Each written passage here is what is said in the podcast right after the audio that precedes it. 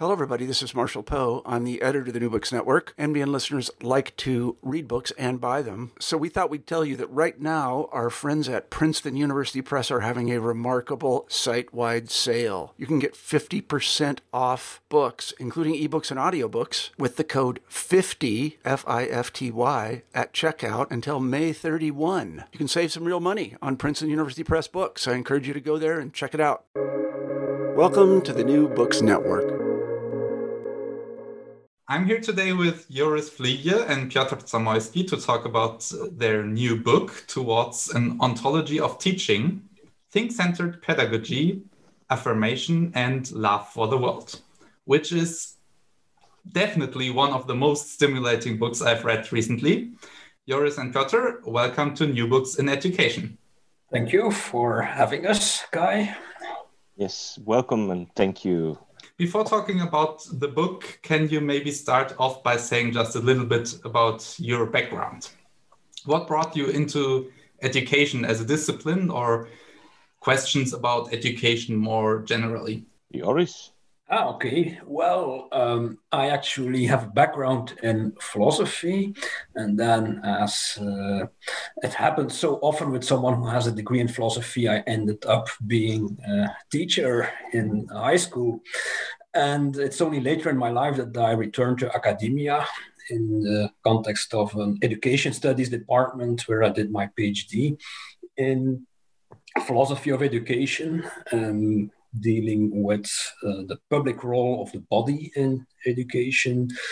And um, well, at a given moment, I was very lucky to uh, meet my co author, Piotr, and that has really made a change in my own academic life because we discovered that we had so many things in common that we actually started to develop a new kind of research line, also together with uh, a colleague um, from Liverpool Hope University. Well, by happenstance, at a given moment, we were all two of us working in uh, Liverpool Hope University.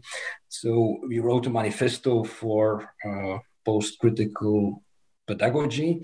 And to a certain degree, the book we are talking about today is a kind of uh, offspring of this post critical project. It's a post critical um, uh, way of dealing with teaching, with the figure of um, the teacher.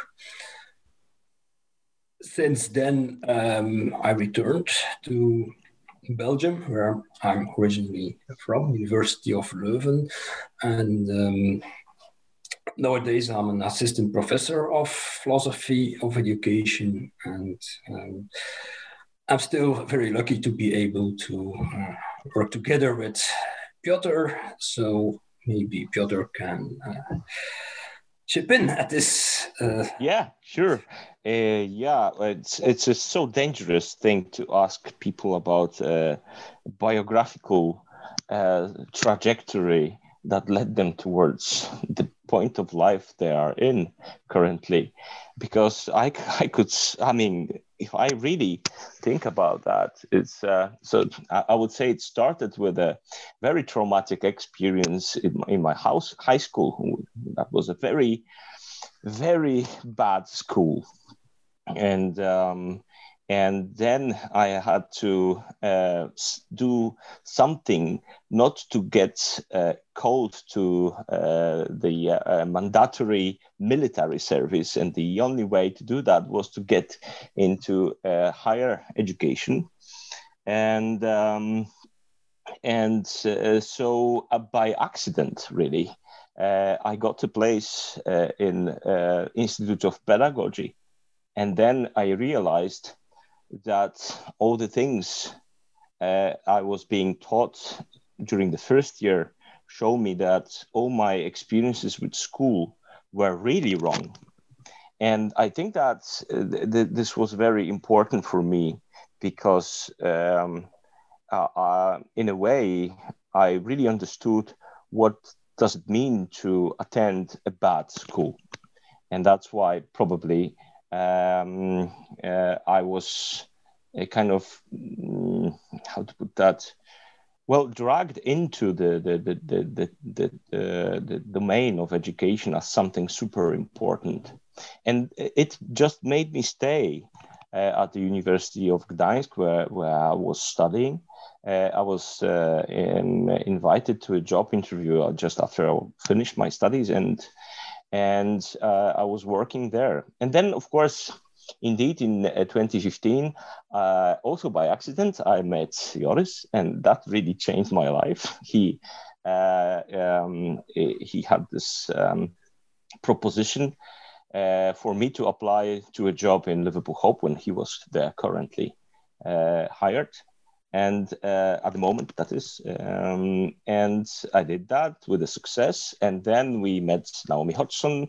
Uh, well joris and naomi knew each other before that but uh, i think that was the moment when the three of us were really hired as three philosophers of education there and so we just sat together and think what what uh, our three views on uh, the matter of education have in common. And then from word to word we we we tr- we kind of uh, saw that mm, we have something to say about uh, the field that there are there is something happening in the field that we want to make uh, explicit to make manifest. So we have produced the manifesto for uh, post-critical pedagogy, as Joris have mentioned, and that really brought um, um, attention uh, of many people around the world, so to say, um, uh, concerning the world of uh, educational scholars, especially in the field of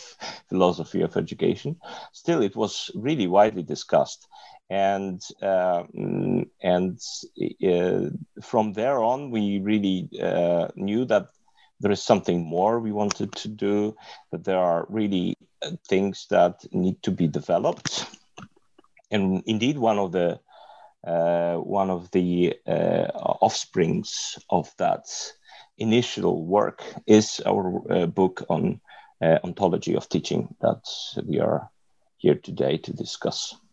So you wrote a book about uh, education, and I wondered uh, because uh, many listeners are probably educators themselves, right? Whether on in the university or in the school, and uh, I wondered if there if you had the chance to uh, pick one thing they remember from your book for their own being as as a teacher, what would that be? Right. Um, I think just to begin on the way you formulated the question, you are talking about the being of the teacher. So, what I liked about Piotr's introduction was the existential tone, namely that he and myself, we had to write this book because of, out of some kind of internal necessity. Well, the thing we are writing about is exactly the, the same. So, very often, and especially today, the teaching profession is really seen as simply a job next to many other possible um, professions. Whereas we think that there is something um, special, unique about the teacher, the figure of the teacher, and that it is really a matter of being a teacher, right?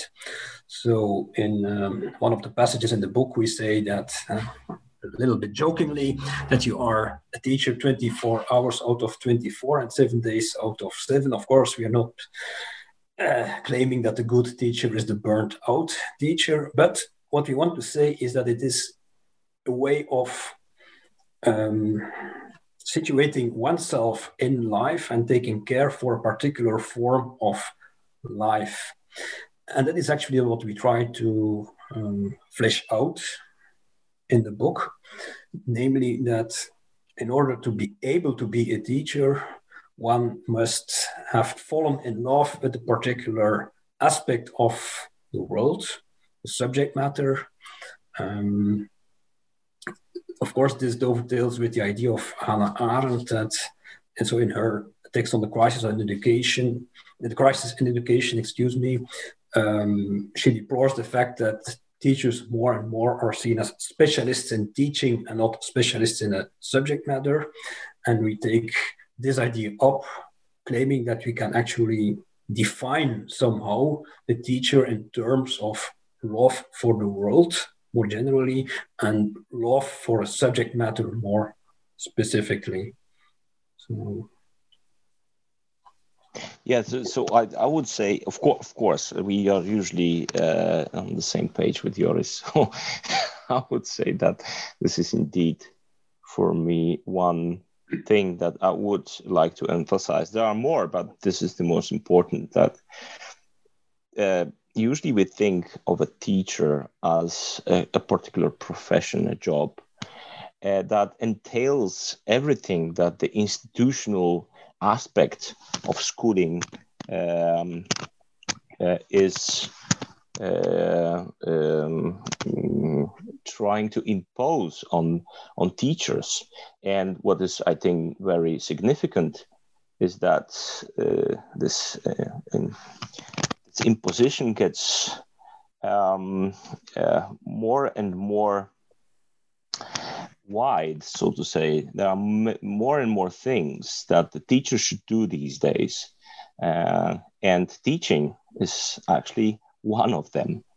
Um, so it seems like a teacher today needs to take care of students' well-being, needs to be a therapist, needs to be a social worker from time to time, needs to work with parents, needs to, um, uh, you know, um, do a lot of other stuff than teaching.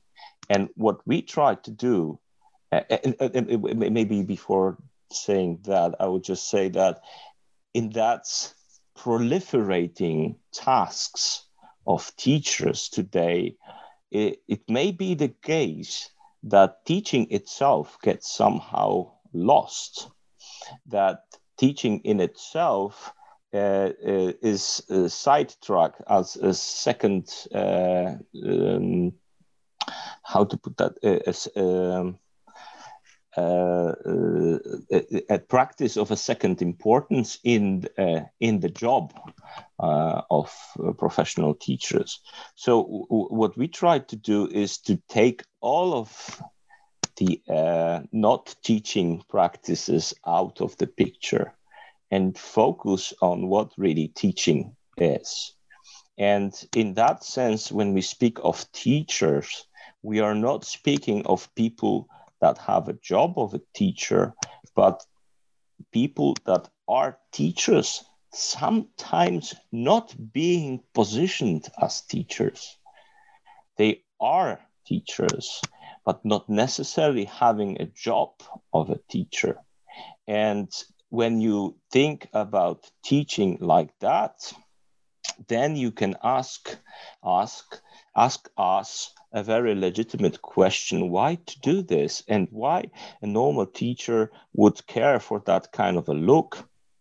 And i would reply to that well maybe this book will help uh, people that are involved in the teaching profession to come into terms with what is actually an addition to what they are really doing that is uh, an addition to teaching itself.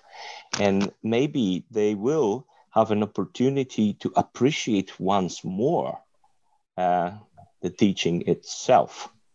Uh, because we, and I'm a teacher, so I can say it for myself, but I also work with teachers and uh, do an interviews with them and also organize uh, multiple debates with teachers on education. So I know that they are more and more pressed to care about many other things than teaching. And so teaching for them becomes something, oh, yes, we have to do that. But, and of course, we are good at it. We can do, we are capable. Uh, but, uh, but really, there are other worries now well and then it comes out that they are not very happy with with their life with their work with the, the situation. And i really think that what might be the way to put to uh, to present this book is that uh, a teacher could look at this image of teaching per se and say yes yes this is this is why i love to do this. This is this is exactly what uh, what is worthwhile in this activity. And the rest is really a surplus. It's some it's an additional job that is imposed on teachers. And so saying that teaching is a way of life is a way of being that starts in falling in love with a particular aspect of our world and then uh, by staying true to that event of falling in love and make that moment make that uh, situation or make that event of falling in love present in one's classroom every time um, is exactly uh, saying that this is what teaching is all about. And um, and probably and hopefully uh, it, it can be um, some kind of a comfort for of teachers overwhelmed with other duties today. So I would I would love to expand on some of the topics uh, you already mentioned: hope, uh, the the presence, the subject matter. But before that, I would I would uh, like to step back and uh, ask you about because you already already mentioned that before this book you wrote a, a manifesto for a post-critical pedagogy, and Joris, you already said that this is your kind of approach in your book. Can you explain this a bit more? What what does that mean, post-critical pedagogy? Well. Um to begin with, since we published this post critical manifesto, we are actually not all too happy with the title because it has caused a lot of confusion. And maybe if we had to write it again, we would probably call it a manifesto for affirmative pedagogy because that is really what it is all about. So, um, to put it very shortly, it is indeed true that uh, there's a dominant way of looking at education and talking about education and also about teaching that is true and true critical. So it wants to, it is discourse that wants to debunk, that wants to show that we do as if we uh, want to um, foster more equality and uh, less violence through our teaching. But in fact, and exactly by thinking that we are doing the opposite, huh, we are actually um, fostering uh, more inequality, and we are um, uh, we, we, are uh, making violence structural and so on and uh, so forth.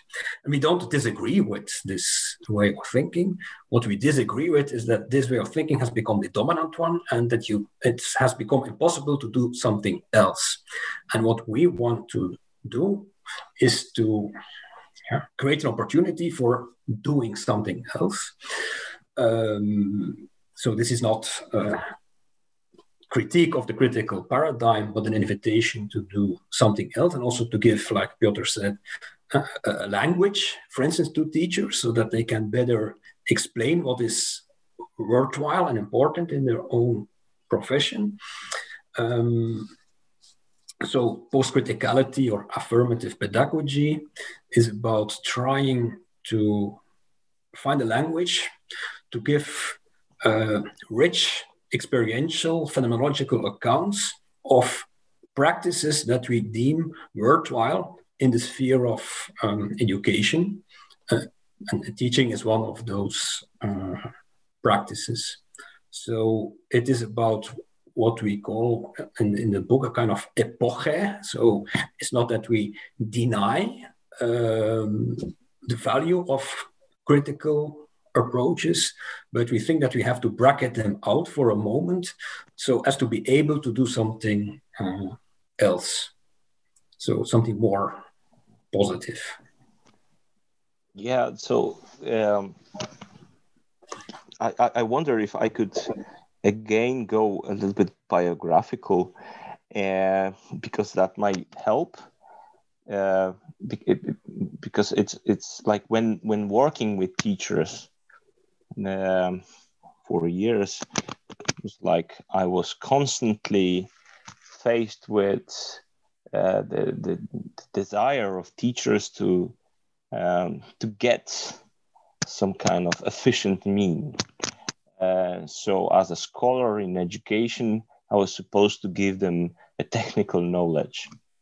And of course, there are many scholars that try to invent, uh, try to investigate the, the, the, the, the, the realm of educational practices uh, and, and see uh, what kind of causal dependencies or relationships are governing that particular domain of reality. And uh, from that, they try to compose a knowledge that we could say is a technical knowledge that gives uh, uh, an efficient means to, to work with, um, uh, to work in education.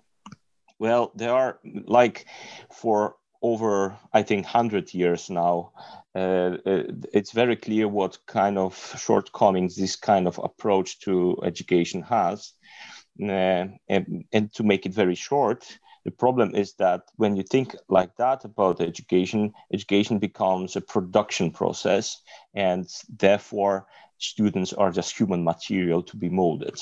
And that, of course, is very problematic. But there are other reasons uh, why this approach is uh, being rejected for a long time. Although still, it is important to have means. So it's rejected from um, a normative perspective, but still people are using different kind of methods and still people wonder what kind of method would be effective or efficient uh, in that kind of work but then uh, stemming from exactly the critique of that technical point of view um, uh, another way of looking at uh, uh, at education emerged, which is the critical way, uh, and the critical way focuses on showing exactly the dangers behind education and the potentials that it has. So it, it's it's we have to know what we are doing when we are educating, and always it's like we are doing something that we intend to do, but we are also doing many things that we don't intend, but still we are doing them. So, uh, and this is exactly the paradox Joris touched upon. So it's like we indeed intends to uh, erase all inequalities, but still uh, uh, we are doing just the opposite, and so on and so on. So, and then uh, the biographical part of that is that at a given moment, um, I realized, look, uh, listening to my friends, especially people from my own uh, um, Institute of Pedagogy at the University of Gdańsk, that they are um, following a particular pattern. They they build trust uh, with teachers where they go to their uh, to their schools to their classes to the sites where the where teachers are really working.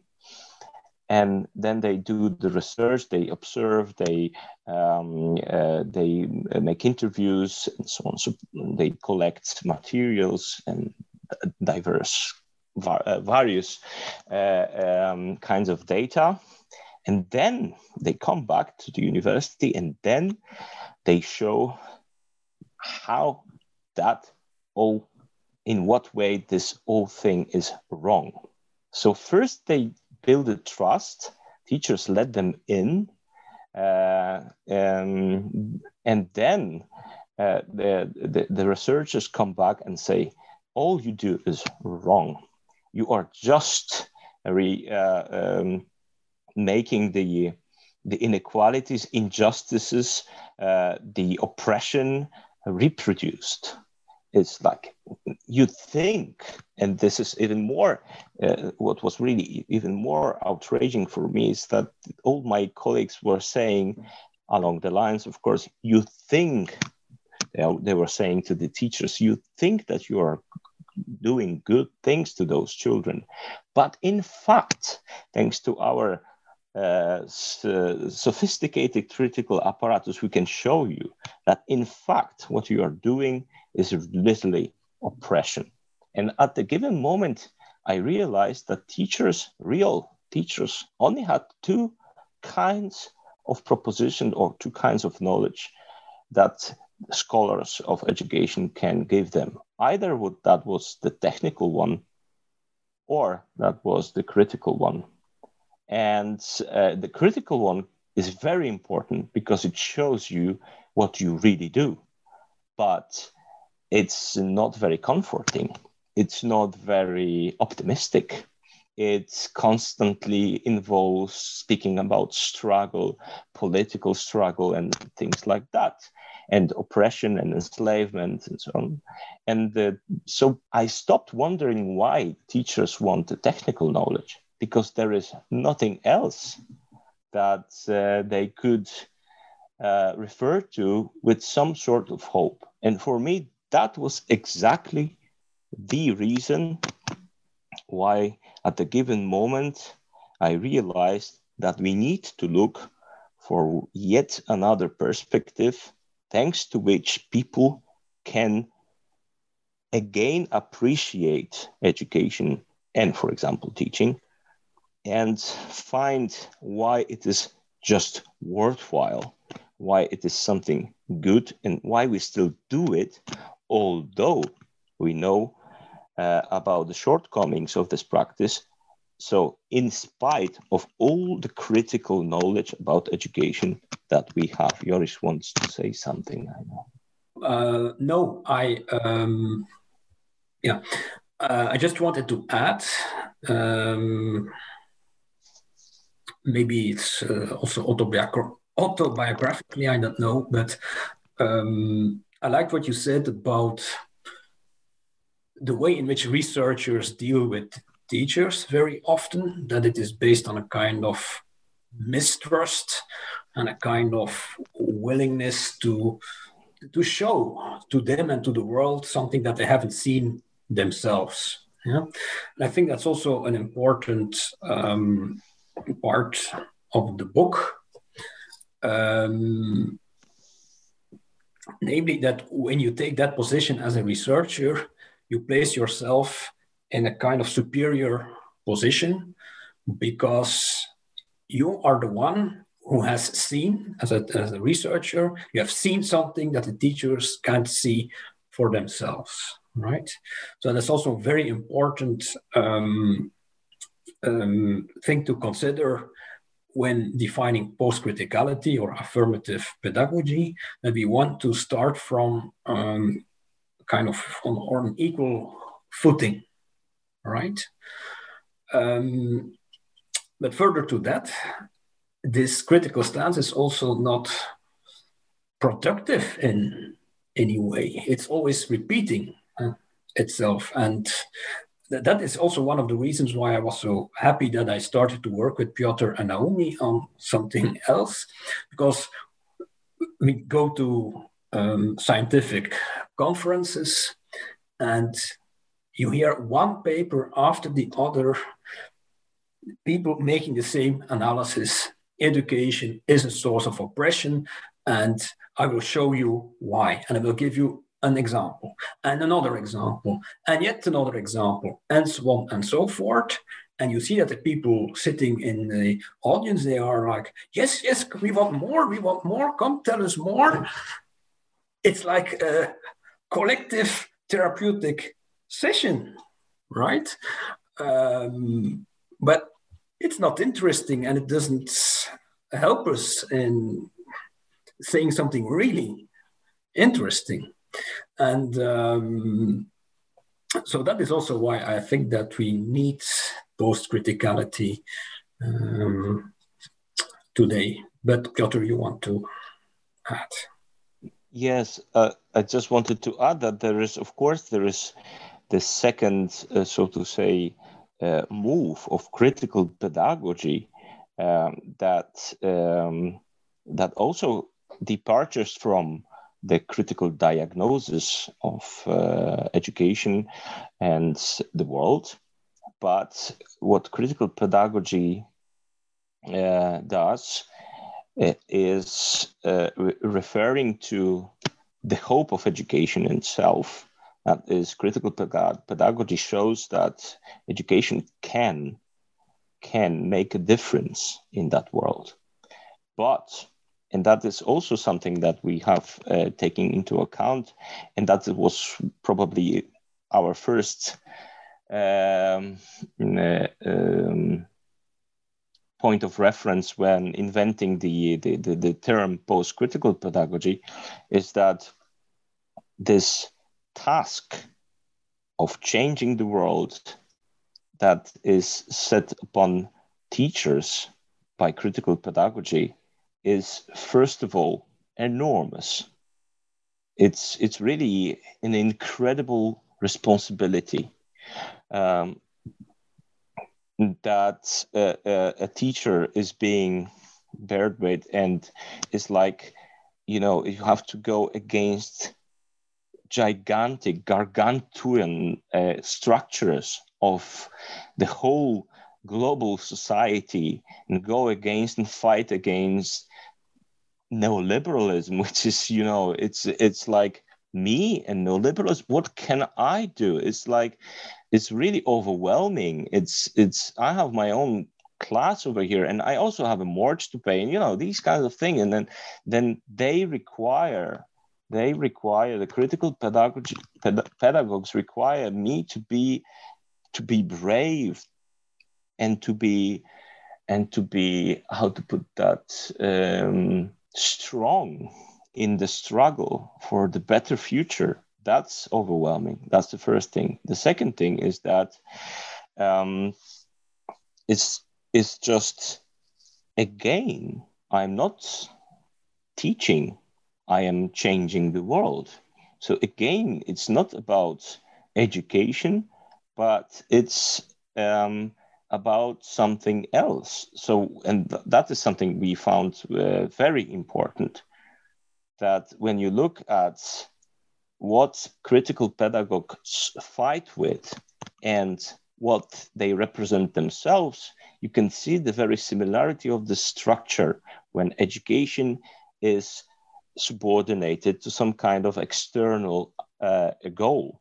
In one case, education is subordinate. That is in the case of neoliberal discourses, so education is subordinated to the economic goals, where uh, we educate in order our economy to grow and in order for individual students, pupils to achieve uh, their individual success on job market. Uh, uh what critical pedagogy proposes as uh, in opposition to that stance is actually subordinating education to political goals. Uh, so it's not about investigating the world, studying history, mathematics, and language, but it's about repairing our damaged democracy. Uh, so again, it's uh, there are external goals, which are political goals, that education is just uh, a mean uh, to. And in that sense, uh, you can always ask if this is the, really the case, then, then, then the old instrumental questions are going back. Are what you and, and we can ask particular teachers is that particular strategy you are taking a good strategy to achieve that political goal? Are you really uh, making a difference uh, towards um, a more just and more uh, uh free and equal society and so on and so forth? So that was also the case that we found this discourse um, um, not convincing anymore uh, and problematic, I would say. And uh, and we thought that uh, uh, that is maybe something that is worthwhile to uh, express and underline here is that there were also um, very interesting propositions uh, very interesting propositions in uh, the uh, in the field of educational theory and uh, philosophy of education that were neither technical or critical, and uh, that have opened a possibility um, that we thought simply emerges in the field. So, um, yeah.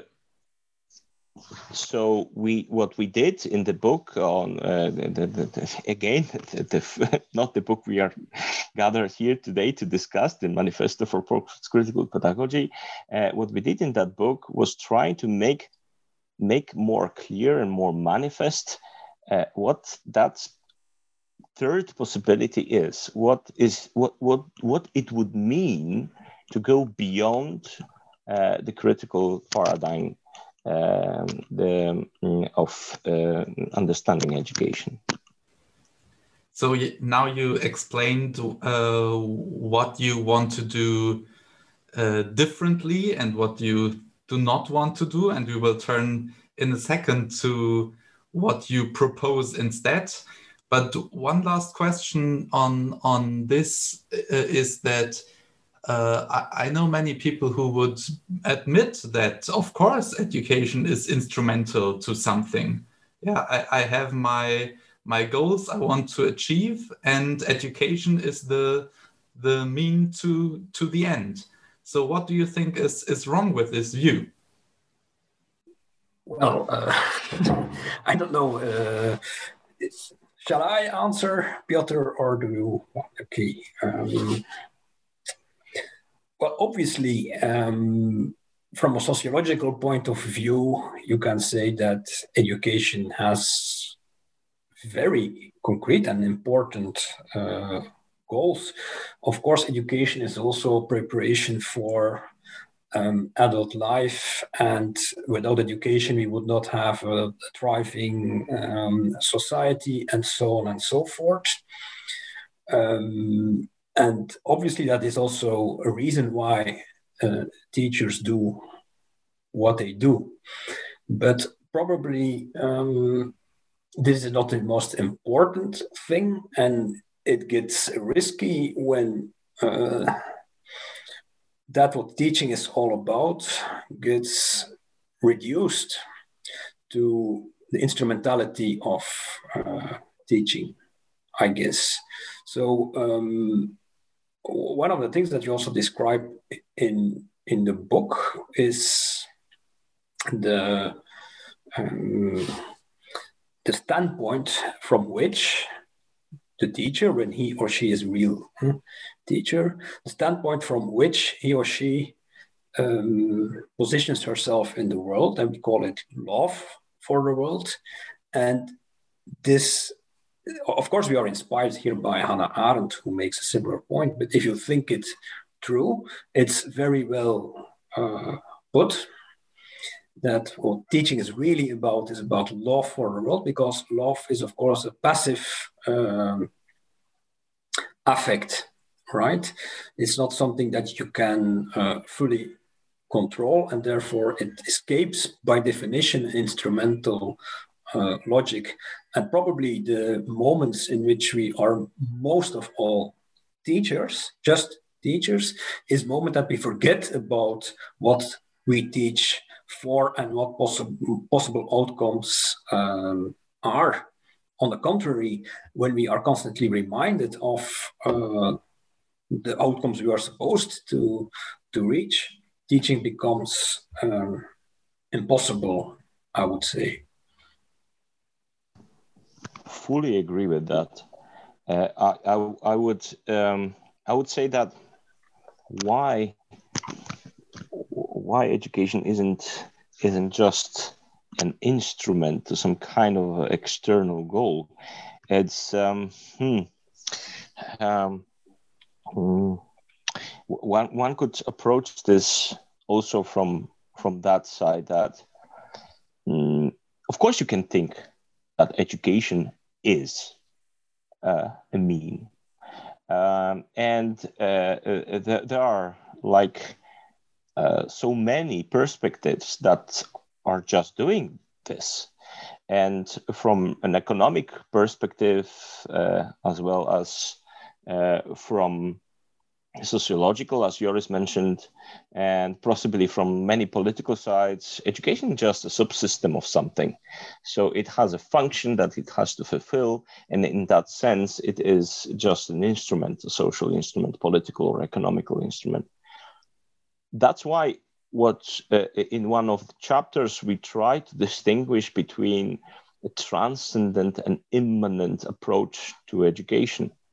So you can uh, you, you can indeed uh, see education from outside uh, as something that is connected with other spheres of our life, with other perspectives uh, than educational, like, for example, economic.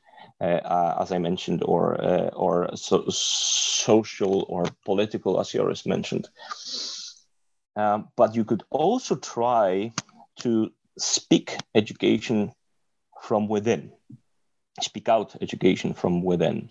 So you could so you could try to see uh, education within the logic of education and from the perspective of educational interests so to say and not from some kind of external point of view that looks at education from above and see what what can we do with it? So and this is what we try to do in the book is that we try to speak out teaching from within. And is and and the, the, in doing that we try to really look at education um, from an educational perspective. And and because uh, and i'm sure that our listeners are trying to imagine what the hell is that? And exactly because it's so hard for us today um, to uh, even imagine what, what what is it? What is educational perspective on viewing things? Uh, th- that is exactly the reason or how to or maybe that's not the reason but that's the outcome of the situation that we are currently in. The, the very fact that we uh, we forgot that education has a very own unique distinctive logic. Mm, uh, that's uh, uh, uh, uh mm, when you are really in or when you think within that logic you see the world you see uh, the different kind of phenomena in a different way different than when you uh, uh, approach them from an economic or uh, sociological perspective. And when you look at it from within, it's no longer a mean to something. When you try to look at teaching from within, you, you can see that the, the logic of means and ends doesn't work there. Uh, it rather we speak about an experience of teaching and a practice of teaching that entails particular gestures particular um, uh, uh, um, practices uh, like study practices and and attitudes and also that requires to um, uh, uh, to start with particular assumptions. You see these kinds of things and not ends and means. And I think this is important that uh, indeed uh, we, um, we, we, we tried to do this. We, so we really tried to um, remind ourselves about the, the internal, so to say, logic uh, of education. Why? Because then you could maybe not wide. That's not a good point. The point i wanted to make is that when we are teachers when we are teaching really then at, this is exactly what Joris was telling. Let me just go back to this. When we are teaching um, there is this moment when we really enjoy teaching. That teaching is that we can clearly see that this is simply something good in itself worthwhile this that we are doing something great with our kids and in that particular moment, we no longer have in mind uh, what uh, our curriculum is uh, imposing on us, or what our headmaster has told us to do, or what our politicians are thinking about education, or whatever else. Uh, and we are not thinking about future jobs of our students. We are just focused on what really happens in the classroom between us and children. This is exactly what we wanted to underline, reestablish stress. And, and, and if, if we do that, the ends means logic doesn't work anymore. One, one way you, you do this in the book is, uh, is a very great way of uh, portraying the great conductor and composer Leonard Bernstein as a gesture as a man of these kinds of gestures you just talked about. And um, I thought maybe I can ask you about the title of your book, and you can relate the elements of the title to Leonard Bernstein. And we can we can maybe start in the end. So the title is again, I read it towards an ontology of teaching, thing-centered pedagogy, affirmation and love for the world. So maybe we can start with affirmation and, and love for the world to come to the more positive way things. Uh, what does that mean in education? Can I start this time to give a little time for Joris to because I, uh, I think I think that uh, it, it it it it will it really worked for me that Joris was first all the time, so I had the time to collect my thoughts. Um, so uh, maybe uh, th- thank you for this question. Maybe maybe from uh, the very beginning, we indeed should say some few words about the the uh, this example that we chose. So that there, there are quite few misunderstandings about uh, why the example and what is the meaning of that example and so on. Uh, and I think that it's it's really necessary that we first take care of that. So few disclaimers, so to say. Um, uh, yes, indeed, we we take Leonard Bernstein young people's concerts as an example of teaching events. Um, and uh, we do that uh, mainly for two reasons. First, we are both uh, with Joris uh, lovers of classical musics, uh, music, and of course uh, of of Leonard Bernstein. And second, um, Leonard Bernstein young people's concerts are uh, publicly available. These are uh, teaching events that are available to everyone and are in the public dom- domain. So, when analyzing this example, we uh, didn't uh, refer to data that were, would be collected only by the two of us, and no one else would ever have the chance to see what we do with this data but we are referring to something that everyone can see for themselves and judge for themselves whether or not our analysis is makes sense um, is is reasonable. So this is uh, one disclaimer. The second disclaimer uh, would be that Bernstein is not an ideal teacher for us. It's not someone we have to uh, re- repeat after. We, have to treat with like a, some kind of a t- god for teachers or whatever. No, it's not. It's not that. Uh, it, it is exactly an example. So uh, this is uh, in yeah, how to put that. So there are like many shows of young people concerts that are not exactly teaching events.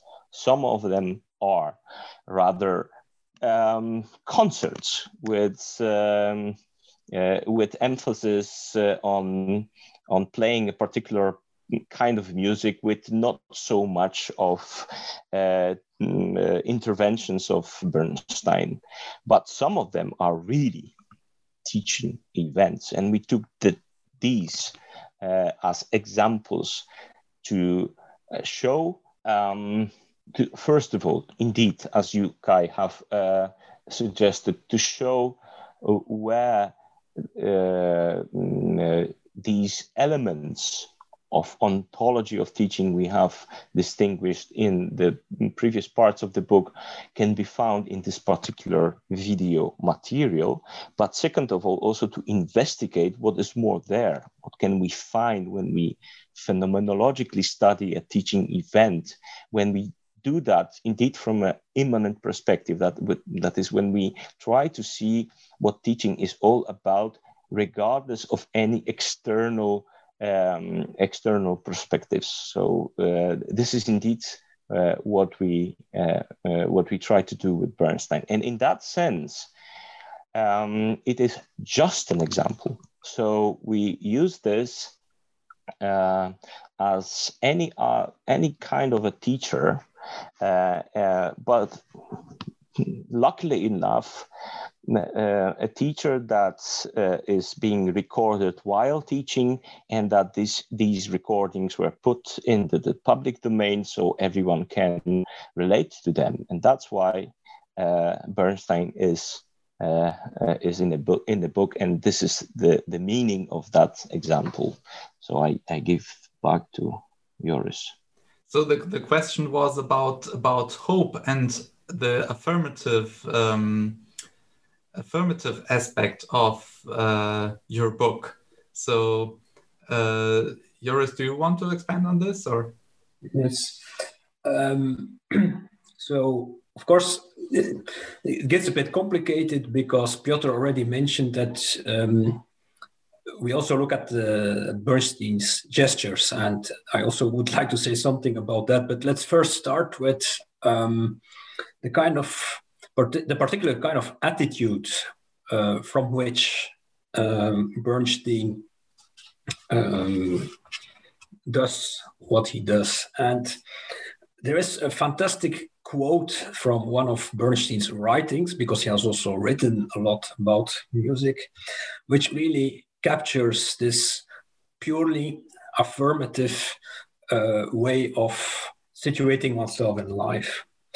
So, in regards with composers, he says, and I quote, this is somehow the key to the mystery of a great artist, that for reasons unknown to him, okay, he says him, but we could say today him or her, he or she will give away his energies and his life just to make sure that one note follows another inevitably. It seems rather an odd way to spend one's life.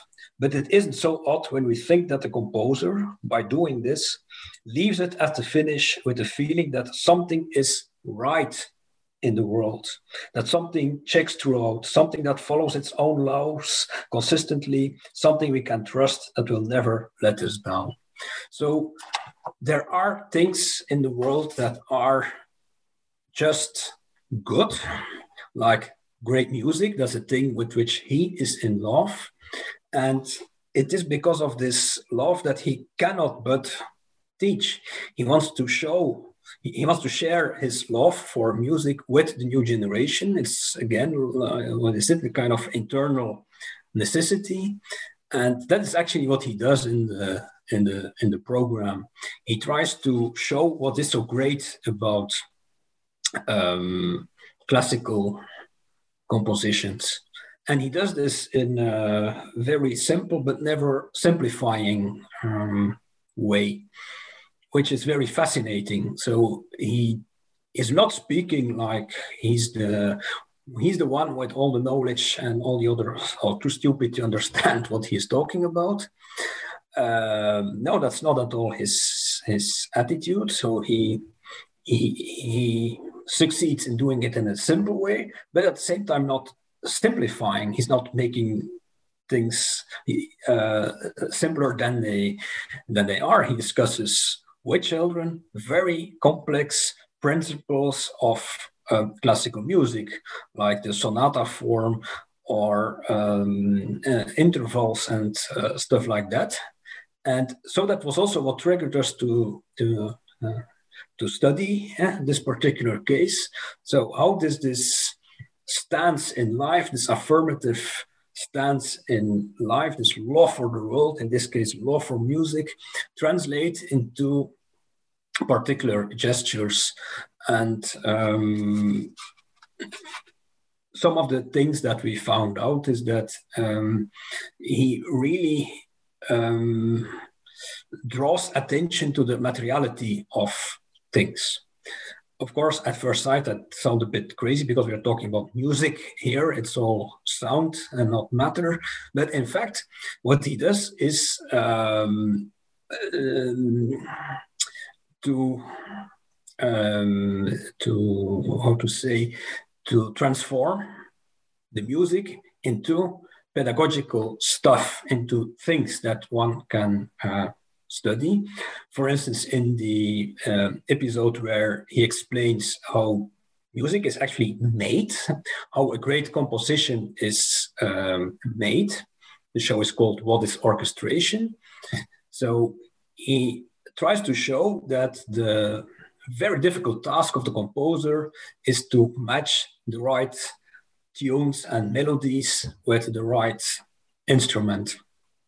And then he invites people, uh, so the, the, the, various members of the orchestra to play the tune so that you can actually hear almost on material level that some instruments work better than uh, other instruments. So that is actually what we mean by thing-centered pedagogy in uh, the title of the book. To come back to your question, what a teacher essentially does is to draw attention to things and the mater- material aspect of things. And this is educationally very important because, because this also means that one gives authority to the thing. You don't have to believe what Bernstein says because it is Bernstein who is speaking. Uh, Bernstein succeeds in being a good teacher because he draws our attention to something that is to be seen or to be uh, heard. Yeah? So another gesture that he uh, keeps uh, making in the program is to, to, to, really literally draw our attention by saying, uh, you see it, you hear it. Um, he also bridges the distance that people might um, think that is in place, namely it's classical music, it's nothing for, for children. Well, he really invites you to, to come closer and to have a look um, yourself. So for us, these things are really um, true and true educational uh, gestures.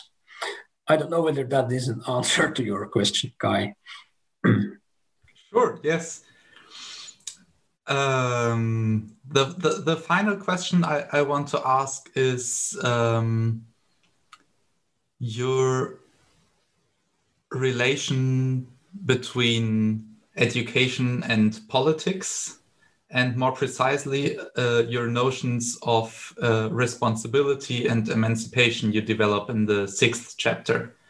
Um, maybe you can, because both terms are heavily used responsibility and and emancipation heavily used in critical pedagogy so maybe it would be uh, nice to hear your your take on them from a from a rather different perspective. Okay, if uh, if I could make a proposition, so I, I could I could do the responsibility and emancipation, in yours We'll do the politics and education relation. That that that that might be a good solution to to be on time with everything because it's a lot there.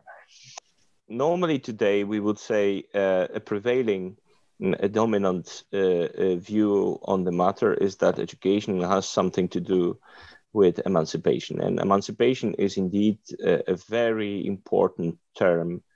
Uh, uh, I think, at least from uh, Comenius, uh, the, or maybe even from the time of Plato, education, know, getting to know some things is setting us free in different ways and um, uh, I would I would say that this uh, uh, this is still something important, and and I guess uh, it it is. Um, it is important to think about that relation and that and the fact that indeed from a uh, if you take uh, the phenomenon of emancipation it is indeed linked with education period what we try to show in the book is that when you think about the logic behind of emanci- uh, the, the notion of emancipation, then we get into trouble. And that it, it, exactly when thinking about educational logic, we should rather think in terms of responsibility and the logic of responsibility rather than in logic of emancipation. Why? Because emancipation is always um, uh, always refers to enslavement. So it's it would be just senseless to emancipate someone who is already free.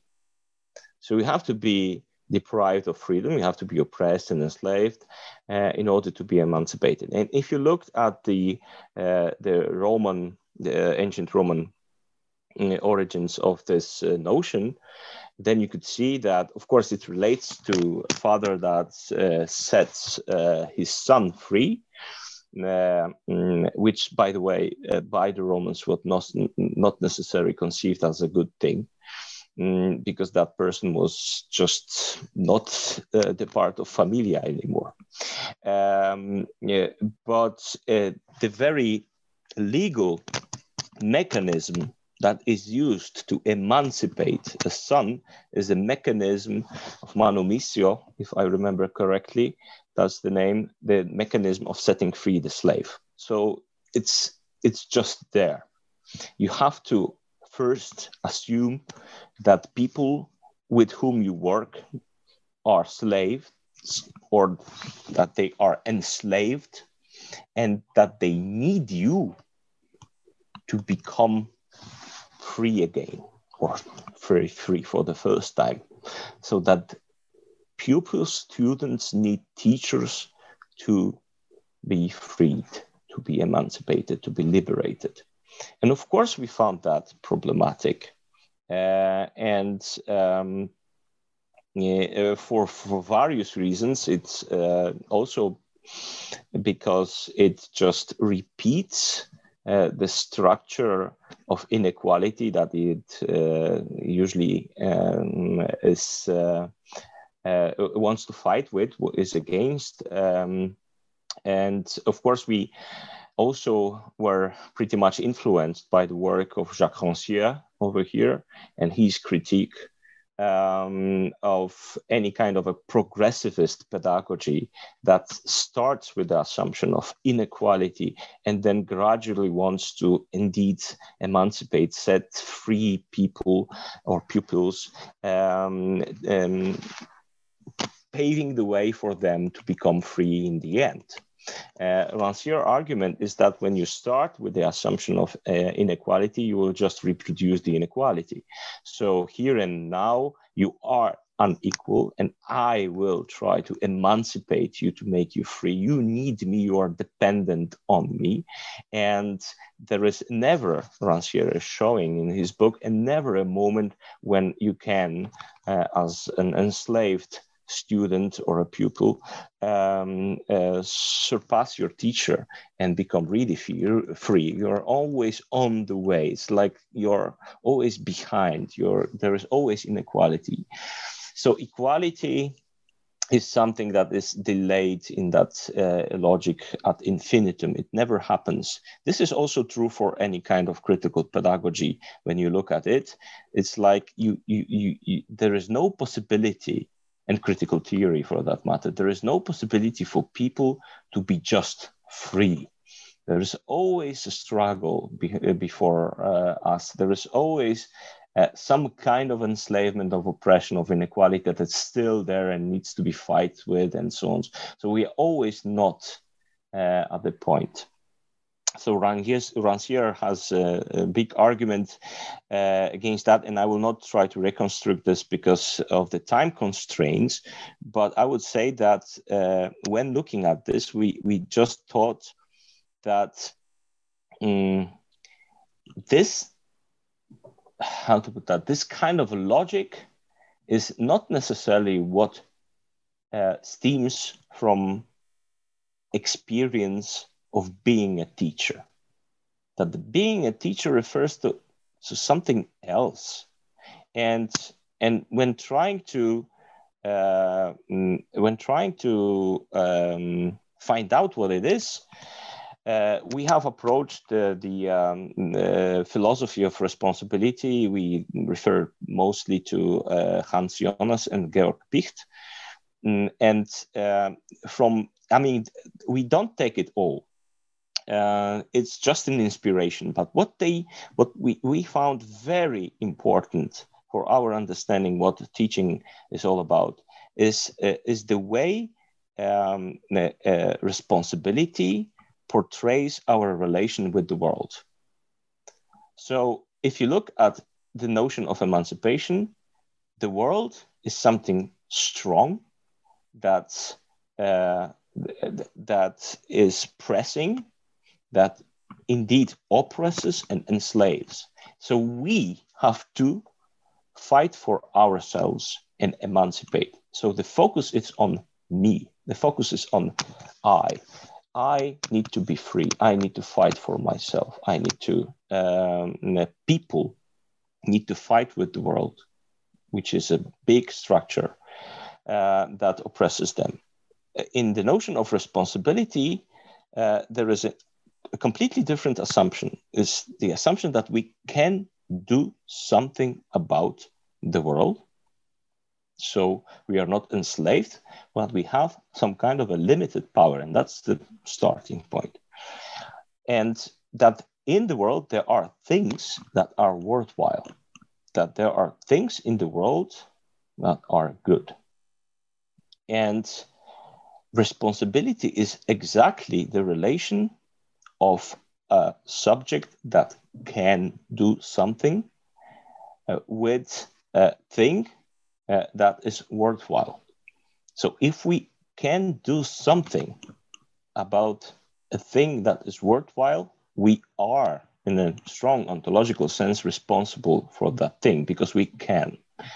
Uh, that doesn't mean that we will do and we, that we will behave responsibly, uh, but uh, uh we can. And we think that there is something very uh, um, similar when we speak about teaching that there are things in the world that we care about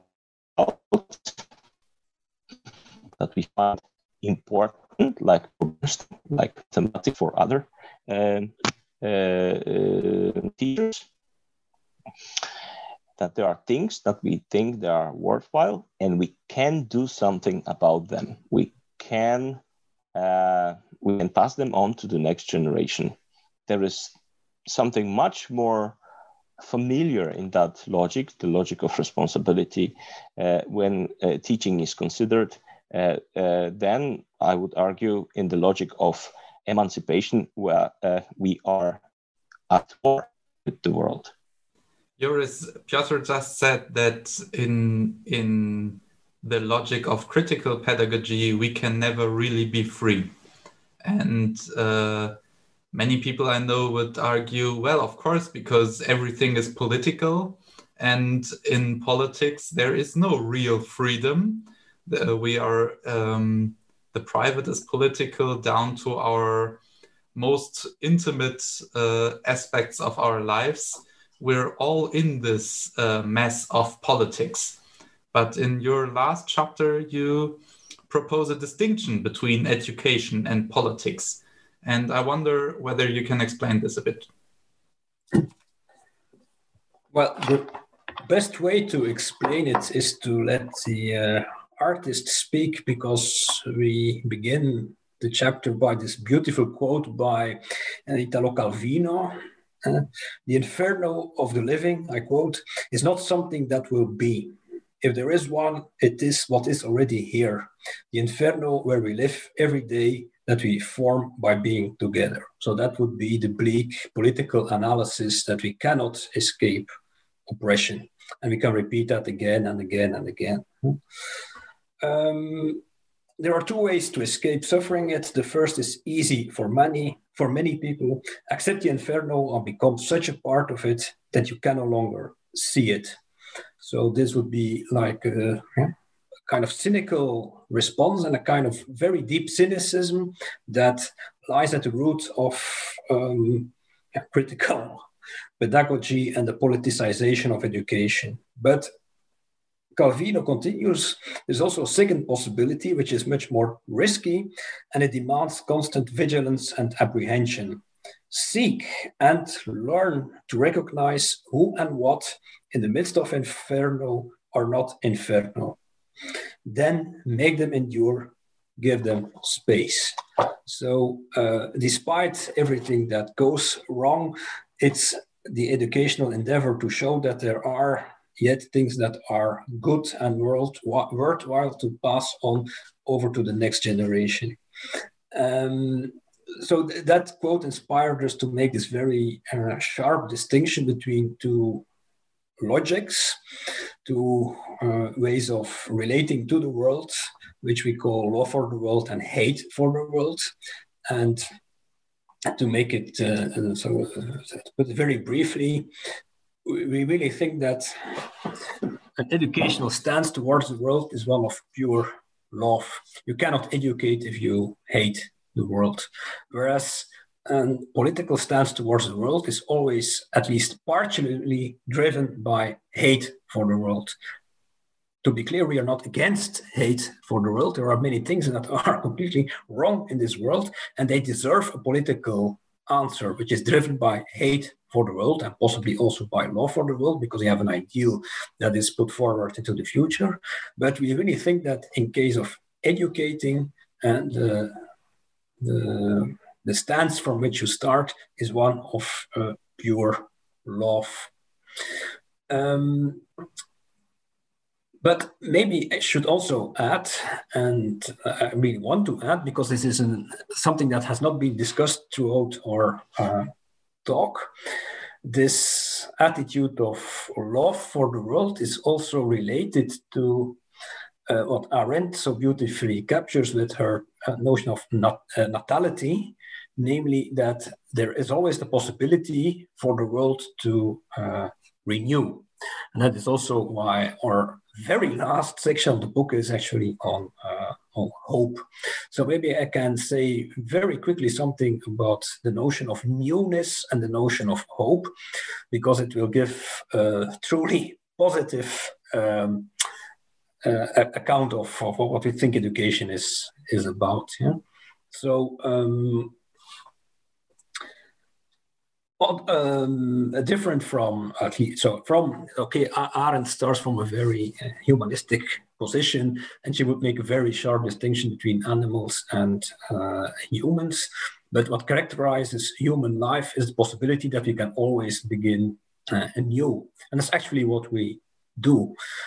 If you look at how humans lived 100 years ago, their ways of living was completely different from what we uh, uh, how, we live together today and in 100 years time it will again be uh, completely different. Whereas lions always live the same uh, life. They have the same life form over the last 10,000 I don't know million uh, years. There's never change hmm, there in, in, the, in the form of life.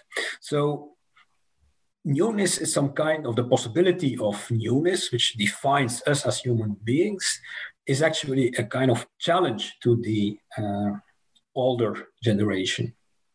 So the older generation is confronted with newcomers, and then the old generation can uh, take two decisions: either uh, you leave the others, the, the newcomers, to their own devices, or you want to share with them what you find important in your life, but of course in such a way that they can begin anew with it, right? So um, education is uh, not indoctrination, it is uh, answering to the possibility or to the coming uh, of the new in the world.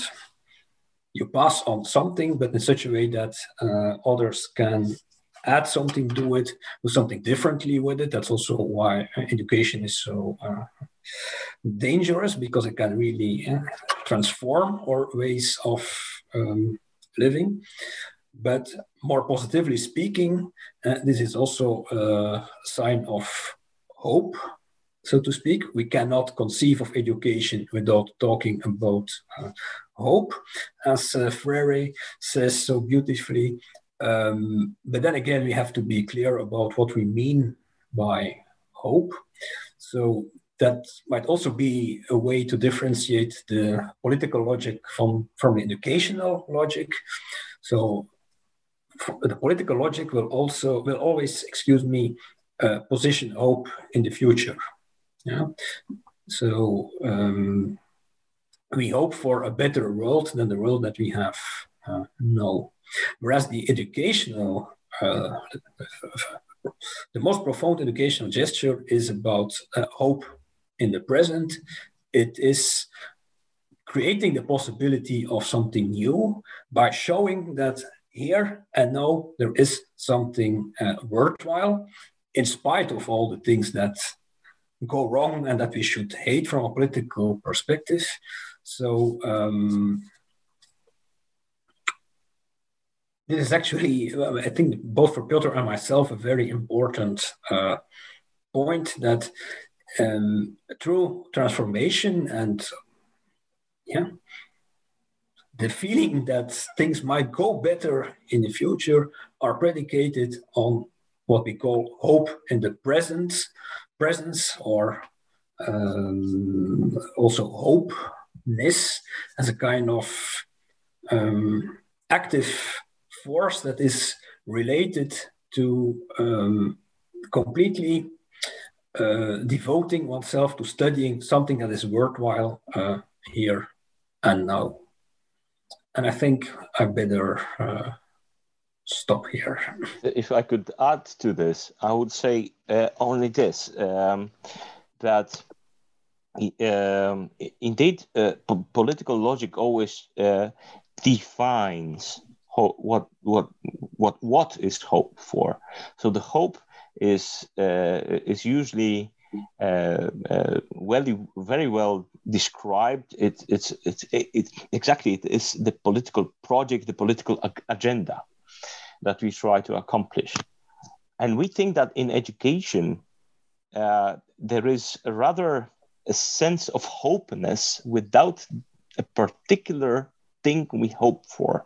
So we really think that there is something hopeful in the very fact of teaching. When you really are studying something together with your pupils, when you delve into the particularities of, of a thing of study of, of a particular uh, part of the world, then there is a sense of hopeness in that, but there is no particular hope, no particular future image that stands behind this hope. That, that, that it's not really something that is defined, it's indefined. It's, it's something that we call indeed hopeness without the hoped for. And I think that this is indeed very uh, mind bending because we usually don't uh, consider this uh, term in that way.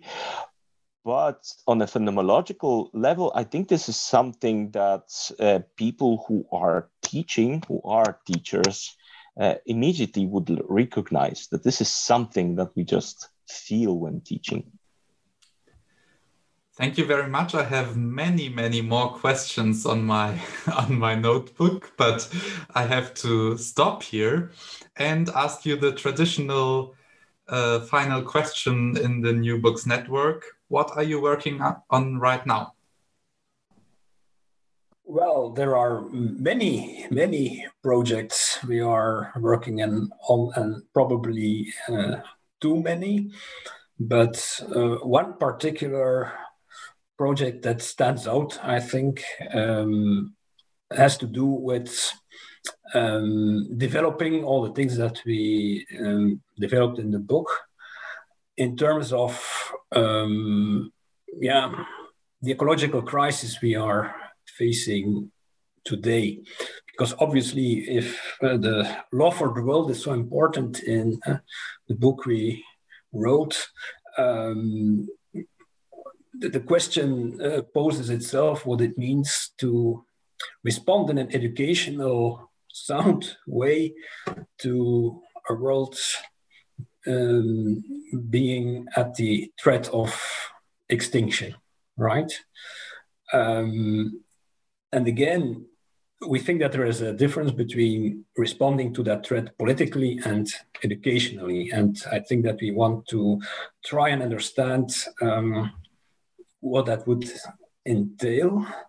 And we are much inspired by, let's say, scholars from a background of new materialism like Bruno Latour and Isabelle Stengers. And uh, we see a lot of potential there to um, to develop new ideas and uh, exactly pedagogical practices, study practices, and then so from an affirmative um, point of view. So show that there are some interesting practices that we might engage in, and these might actually um, come down to um, a way of living together in a sustainable way with Earth's human and non-human um, inhabitants. So I think that is in a nutshell, or maybe also to, to add to that, we have uh, called uh, this project, uh, where there are many people who work with this term today,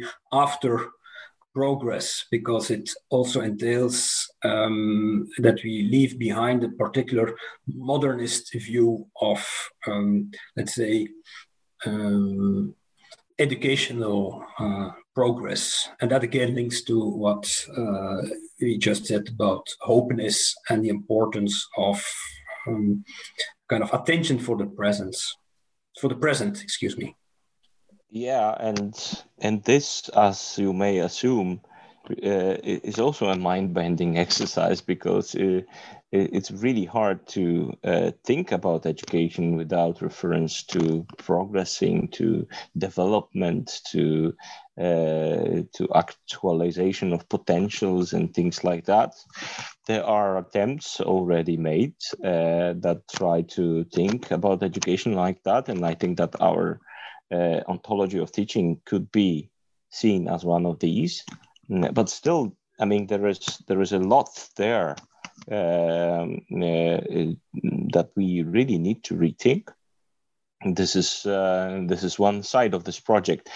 The other, uh, I think, interesting part of this is uh, mm, that um, there is possibly something in the way education approach how to put that? There is something in in in the way in in the educational way of relating with the world that may be also of political importance especially in the face um, of uh, the new climate regime, of, as Latour is uh, calling this. And I think that this also is so important that um, that there are mm, educational practices that um, uh, that maybe even we could say should or have to be installed or have to be yeah, installed within the the political realm that we have to learn uh, and study more uh, of what is going on and how we may uh, change it. So I think, and for me, this is in a way, a, mm, again, a reappropriation or uh, reshuffling or reconstruction of the relations between the politics and education. That, that there is something going on there as well. And I think this is also interesting. Joris Vlieghe and Piotr Zamojski, thank you very much for joining me on New Books in Education. It was really a pleasure. Thank you very much for having us. Thank you very much. Yeah.